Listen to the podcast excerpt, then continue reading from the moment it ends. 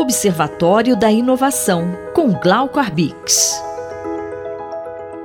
Professor Glauco Arbix, essa história das máquinas fazerem o trabalho das pessoas através da inteligência artificial continua dando o que falar, hein? Bom dia! Bom dia, ouvintes da Rádio USP. Bom dia, Sandra.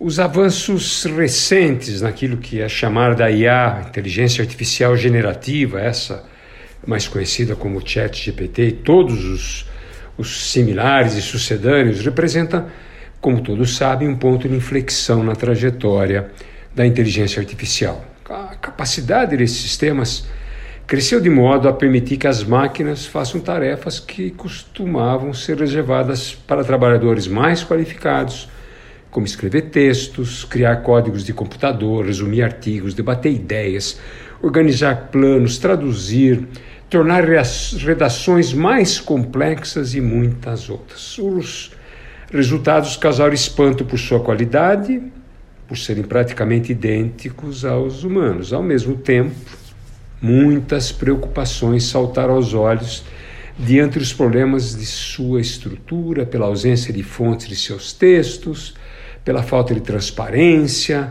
pela falta de compromisso com a veracidade dos fatos, por aquilo que se chama as alucinações, né? são invenções ou distorções da realidade, que o Chat GPT e outras né, que estão vindo na sequência, uh, vem lá da Google, o Claude da Anthropic, o Ernie Bot da Baidu chinesa, podem provocar. No entanto, eu queria chamar a atenção que uma nova geração de estudos começa a haver nesses modelos muito mais do que meros papagaios eletrônicos. O objetivo desses trabalhos é identificar o eventual valor social e econômico, não pela imperfeição dessas máquinas, mas pelo potencial que elas portam e que podem ser utilizados por nós.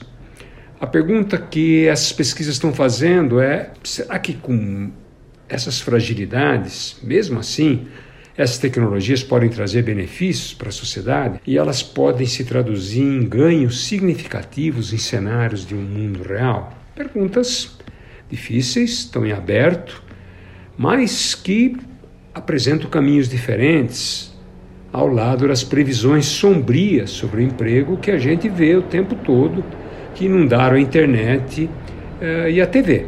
Professor Glauco, que pesquisas os grandes institutos já estão fazendo no sentido de trabalho e salários. Equipe de pesquisadores da Universidade de Stanford, nos Estados Unidos, do MIT, centros de renome mundial, começam a acreditar que sim, elas podem ser bastante úteis. Né?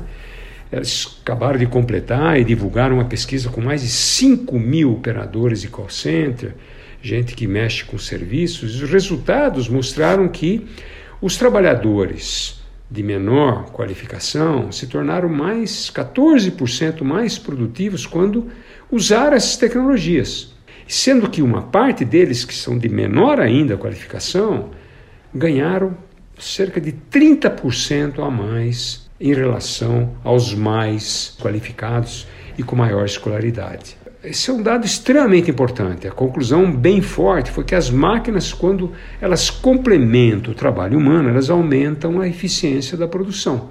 Não há mágica, né? É muito provável que os efeitos da produtividade da IA, da inteligência artificial, andem de mãos dadas com perturbações muito significativas no mercado de trabalho, pois haverá certamente pressão para que os salários sejam reduzidos. O que é promissor, eu acredito, é que os estudos mostram que os efeitos da IA no trabalho dependem se as máquinas são utilizadas para complementar ou substituir os humanos.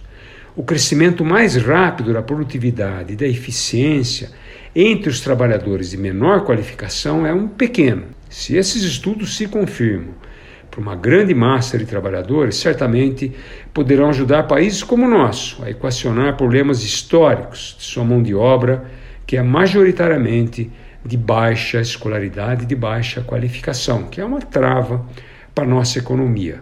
Tenho certeza que é fundamental que os pesquisadores precisam se debruçar para avaliar esses impactos de modo exatamente a interferir no momento em que essas máquinas estão se enraizando na sociedade quando elas estão ainda em formação. complementar e não substituir os humanos. Utilizar o potencial das máquinas para aumentar a eficiência do trabalho. Essa é a forma que eu acredito é possível, se houver ganhos efetivamente positivos, da gente não deixar milhões e milhões para trás. Um abraço a todos. Eu sou Sandra Capomatto, você ouviu o professor Glauco Arbix. Observatório da Inovação, com Glauco Arbix.